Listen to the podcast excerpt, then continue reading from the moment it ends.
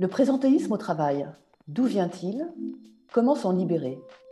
Podcast Happy Med Chermore, février 2021. Le présentéisme fait partie de ces normes culturelles au travail qui expliquent les différences d'accès aux responsabilités entre hommes et femmes. C'est une particularité bien française et il est important, si l'on veut lutter efficacement contre elle, d'en comprendre les racines culturelles et psychosociales. Antoine de Gabrielli, fondateur du réseau Happy Men Chermore, relie le présentéisme au rapport très particulier que les Français entretiennent avec leur travail. Antoine de Gabrielli, comment définissez-vous le présentéisme? Le présentéisme, c'est tout ce qui réunit les attitudes et comportements qui font qu'on peut être amené à rester à son bureau, sur son lieu de travail, alors que son travail est terminé et que ce n'est pas nécessaire. Alors ça peut être du temps excessif le soir, euh, ça peut aussi arriver très tôt le matin, ça peut souvent être ne pas prendre ses RTT, ne pas prendre ses congés de naissance, ses congés de paternité par exemple. Voilà, ce sont tous ces temps excessifs, euh, non directement utiles au travail, que l'on appelle le présentéisme. Avez-vous quelques chiffres pour illustrer ce phénomène? Le présentéisme, c'est une pratique euh, assez répandue et les chiffres euh, sont parlants. Un tiers des Français pensent que c'est mal vu de quitter leur bureau avant 18 heures. Un quart des Français euh, se déclarent gênés d'arriver le dernier au bureau. 30% des pères ne prennent pas leur congé de paternité. Enfin, et c'est un pourcentage qui n'est pas négligeable, 20% des personnes ont des activités personnelles au bureau avant de rentrer chez eux, activités qu'ils auraient très bien pu faire chez eux, comme lire la presse ou jouer, façon d'éviter de se jeter dans le maelstrom des activités domestiques. Le présentéisme, c'est pour être bien vu au travail, par ses collègues, par son chef? Comment ça se manifeste? Oui, ce qu'on peut voir en tout cas, euh, c'est que quand on n'est pas suffisamment présent sur le lieu de travail, eh bien des réflexions arrivent. C'est à la fois une espèce d'autocontrôle entre collègues ou une pression euh, d'un ou une supérieure hiérarchique et des phrases qu'on entend tous, qu'on a tous entendues, qu'on a même peut-être dit un jour. Quand on part à 17h, tiens, tu as pris ton après-midi. Quand on arrive euh, tard le matin, tu as une panne de réveil? À l'opposé, pour le valoriser, on dira de quelqu'un, il est toujours le dernier. Il arrive le premier, ce qui euh, veut signifier que c'est quelqu'un qui est très impliqué, qui travaille beaucoup. Euh, voilà, tous ces termes-là euh, disent finalement que soit on dévalorise, soit on valorise une personne dont on voit que la présence sur le lieu de travail est supérieure à celle des autres. Donc c'est à la fois vertical et horizontal, c'est hiérarchique, c'est un autocontrôle entre collègues. Comment est-ce que vous expliquez ce présentéisme? N'y a-t-il pas un côté un peu enfantin? Pourquoi les gens ont-ils tellement besoin de se montrer ainsi au travail? Si mon travail est fini, il est fini. On ne me fait pas assez confiance On est présentéiste souvent pour de bonnes raisons. Euh, on peut avoir une approche un peu superficielle, un sourire en coin, euh, se moquer de ces gens qui restent au bureau euh, alors que le travail est fini, y voir une manipulation, etc. mais en fait, c'est beaucoup plus fin que ça, c'est beaucoup plus profond que ça. Et c'est pour ça que ça bouge peu d'ailleurs. Euh, on a besoin, notamment en France, de communiquer son engagement au travail. Je dis bien de communiquer. Et quand on y réfléchit, ce n'est pas si facile de communiquer son engagement au travail. Alors pourquoi? Parce que ce n'est pas si facile de mesurer la performance ou la qualité d'un travail. On a toujours l'impression qu'il suffit de fixer des objectifs, euh, et puis on remplit les objectifs, et puis voilà, c'est rationnel. Euh, c'est oui ou c'est non. eh bien, en fait, non. Ce n'est pas rationnel. C'est en tout cas beaucoup moins rationnel qu'on le croit et qu'on le dit. À part quand on est commercial, et encore, et encore, c'est assez difficile d'évaluer la qualité du travail d'une personne. Si on veut communiquer euh, son engagement au travail, la qualité de son travail, il y a une image à donner. Et cette image, on la donne en restant tard au travail.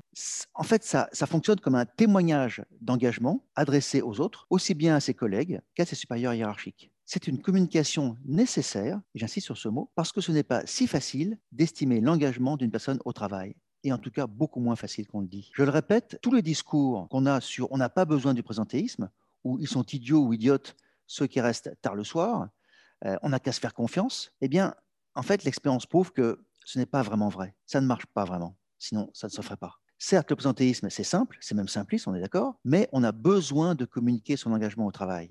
On dit souvent que les Américains, les Allemands rentrent beaucoup plus tôt chez eux le soir, qu'ils sont mieux organisés. En fait, on n'est pas égaux entre pays face au présentéisme. Non, vous avez raison, on n'est pas égaux. On n'est pas du tout égaux euh, face au présentéisme.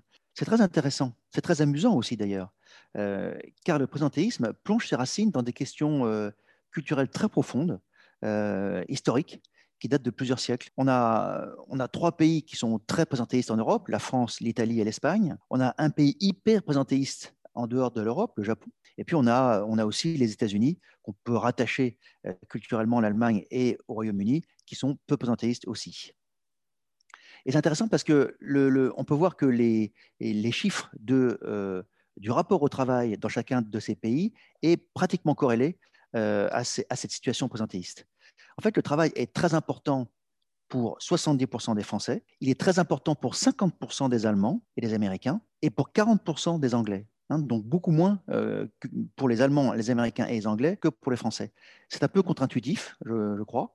Euh, on a l'impression souvent que pour les Américains, les Allemands, euh, le travail, c'est clé dans leur vie. En fait, c'est clé, oui, mais c'est beaucoup moins clé qu'en France. 70% des Français pensent que le travail est très important. Et là, on touche du doigt quelque chose qui est très spécifique en France, c'est que notre identité passe beaucoup, beaucoup plus que pour les autres nations, par notre travail. On dit souvent en France que la carte d'identité se confond avec la carte de visite, et c'est vrai. Le travail est plus important pour nous que pour les autres. Et ça, ça vient d'une histoire où notre position sociale, notre honneur, est très lié à notre travail ce qui est beaucoup moins vrai ailleurs. En Allemagne, en Angleterre, le travail est un élément important de la vie, mais la position sociale n'est pas directement liée au travail. En France, elle l'est beaucoup plus. Ça nous vient de l'Ancien Régime, avant même la Révolution, les corporations, les strates sociales. Nous sommes un pays très stratifié. Chacun a une place. On est très verticaux dans nos structures sociales, plus que dans les autres pays. Notre travail c'est notre existence sociale. Et en cela, il est très important. Et ça rentre dans la question du présentéisme. C'est très important pour nous de montrer notre investissement dans notre travail. Le fait que nous soyons dignes de notre travail et de la position sociale que nous avons à travers notre travail. Je comprends en fait que si on ne prend pas la mesure de cette dimension très culturelle, on n'arrivera pas à lutter efficacement contre le présentéisme. Avant d'envisager les solutions, pourquoi est-ce important de lutter contre le présentéisme? Pourquoi est-ce un problème?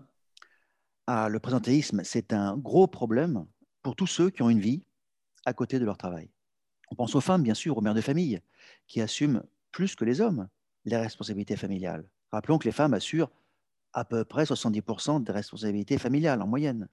Mais aussi pour les hommes qui, eux aussi, pour une raison ou une autre, assument au même niveau les mêmes responsabilités familiales. Les pères divorcés, les pères divorcés en garde alternée ou en garde totale de leurs enfants, ça représente 25% des pères divorcés. Les pères de familles nombreuses, les pères qui ont un enfant handicapé, mais aussi les hommes ou les femmes qui ont des activités sociales, qui sont dans les conseils municipaux, dans des associations, qui sont entraîneurs de clubs sportifs, qui ont des activités artistiques. Tous ces gens qui ont des activités fortes en dehors de leur travail sont très pénalisés par le présentéisme. Ils vont donner l'impression, bien malgré eux, même si leur travail est très bien fait, que leurs collègues sont plus investis qu'eux, plus motivés qu'eux. Et ils le payent effectivement cher sur le plan professionnel. On le voit très bien pour les mères de famille, si on suit les chiffres. On voit qu'à partir du moment où elles sont mères, notamment quand elles ont leur deuxième enfant, elles sont statistiquement un peu moins présentes sur le lieu de travail que les hommes, sans travailler moins bien sûr, hein. parce qu'en moyenne, elles doivent rentrer un peu plus tôt euh, au domicile pour être là en famille. Eh bien, le paye professionnellement, avec euh, l'image d'être moins investies que leurs collègues masculins. On dira d'ailleurs euh, souvent d'elles qu'elles mettent leur vie privée avant leur vie professionnelle, ce qui ne veut rien dire en fait. il y a une grande injustice pour tous ceux qui sont investis hors travail et un, un vrai levier de discrimination pour les femmes dans cette euh, culture présentéiste. Une fois qu'on a compris cela, en tant que manager ou en tant que dirigeant, ça ne doit pas être si compliqué à faire bouger. Si, c'est très compliqué. Le présentéisme, c'est une façon d'être au travail, un code de l'honneur qui est respecté par les managers et les dirigeants. Et ce code est culturel. Et tout ce qui est culturel est difficile à faire bouger. Il faut se prendre par la main, chercher des solutions concrètes, les appliquer au jour le jour, se parler beaucoup pour arriver à arrondir les angles euh, et progressivement euh, faire sauter le présentéisme au bout de quelques années. Il faut, il faut absolument réussir à ce que les relations de travail ne soient pas fondées sur le présentéisme. Il faut réussir à ce que l'évaluation du travail, de la qualité du travail, ne soit pas fondée sur le présentéisme. Alors du coup, comment on fait pour avancer, pour lutter contre le présentéisme, pour s'en débarrasser, pour que des hommes et des femmes, pétris par cette norme, finissent par se dire eh bien non, ce n'est pas comme ça que je dois communiquer mon engagement. Alors, il y a des petites choses et des choses euh, plus grosses. Les petites choses, elles ont été déjà pas mal mises en place notamment dans les entreprises. Elles ne suffisent pas, mais néanmoins, il faut les faire. Par exemple, les horaires d'ouverture et de fermeture des bureaux, à 18h30 par exemple. On peut aussi instaurer un droit à la déconnexion. On peut avoir des chartes de bonne conduite numériques, euh, qui peuvent d'ailleurs intégrer le droit à la déconnexion. On peut interdire les réunions trop tôt ou trop tard. On peut faire tout ça, mais contourner ces règles peut devenir la nouvelle manière de continuer à manifester son engagement. À mes yeux, si on ne fait que cela, en fait, l'éléphant reste au milieu de la pièce. Et l'éléphant, au fond, c'est la question du sens que chacun donne à son travail. Là, il ne faut pas confondre la maladie et les symptômes. Si l'on comprend que le présentéisme est non pas une vilaine habitude de génération has mais une sorte de code d'honneur à travers lequel chacun exprime son engagement au travail, il n'y a pas une, mais deux questions qui se posent. La première, c'est par quoi on va le remplacer? Comment on va pouvoir communiquer son engagement au travail? Et la deuxième, c'est aussi pourquoi s'engage-t-on au travail? Pour la première question, par quoi on va le remplacer? Je vous donne simplement deux exemples. On peut très bien dire, je pars à 18h, mais en cas de problème, vous pouvez m'appeler. Et même s'il le faut, je reviens. Si la situation l'impose, je suis là, je suis solidaire, je suis avec vous, je reviens. On peut me contacter. Bah, voilà une manière de communiquer son honneur et son engagement tout en n'étant pas présentéiste. Autre exemple, perdre l'habitude de valoriser ses collaborateurs sur le temps de travail. C'est une bosseuse, elle part toujours à 21h. Non, c'est une bosseuse, ses dossiers sont impeccables. Il est toujours là le premier le matin. Non, ses dossiers sont toujours impeccables. L'enjeu, c'est de prendre l'habitude de valoriser ses collaborateurs et même ses supérieurs hiérarchiques et ses collègues sur tout sauf le temps passé au travail. C'est une bosseuse, elle finit à 21h tous les soirs? Non. C'est une bosseuse, ses dossiers sont impeccables. La deuxième question sur le pourquoi s'engage-t-on, elle est adressée aux dirigeants et à tous les managers. Et la première étape pour y répondre, et pour y répondre pour leurs collaborateurs, c'est d'y répondre par eux-mêmes, pour eux-mêmes, de se connecter ainsi au moteur universel de l'action humaine. Merci Antoine de Gabrielli. En France, il existe une, pratique de l'honneur aussi exigeante dans les devoirs qu'elle prescrit que dans les privilèges qu'elle permet de défendre. Quand on rencontre des résistances absurdes, on peut, en les comprenant, échapper à l'impression démotivante d'être confronté à l'irrationalité des comportements humains. Quand, au lieu de s'en lamenter, on saisit pourquoi les gens agissent, des voies s'ouvrent à l'action transformatrice. Happy Shermore nous invite à participer à cette révolution douce du travail en questionnant le sens de notre action pour nous, pour nos entreprises et pour la société tout entière.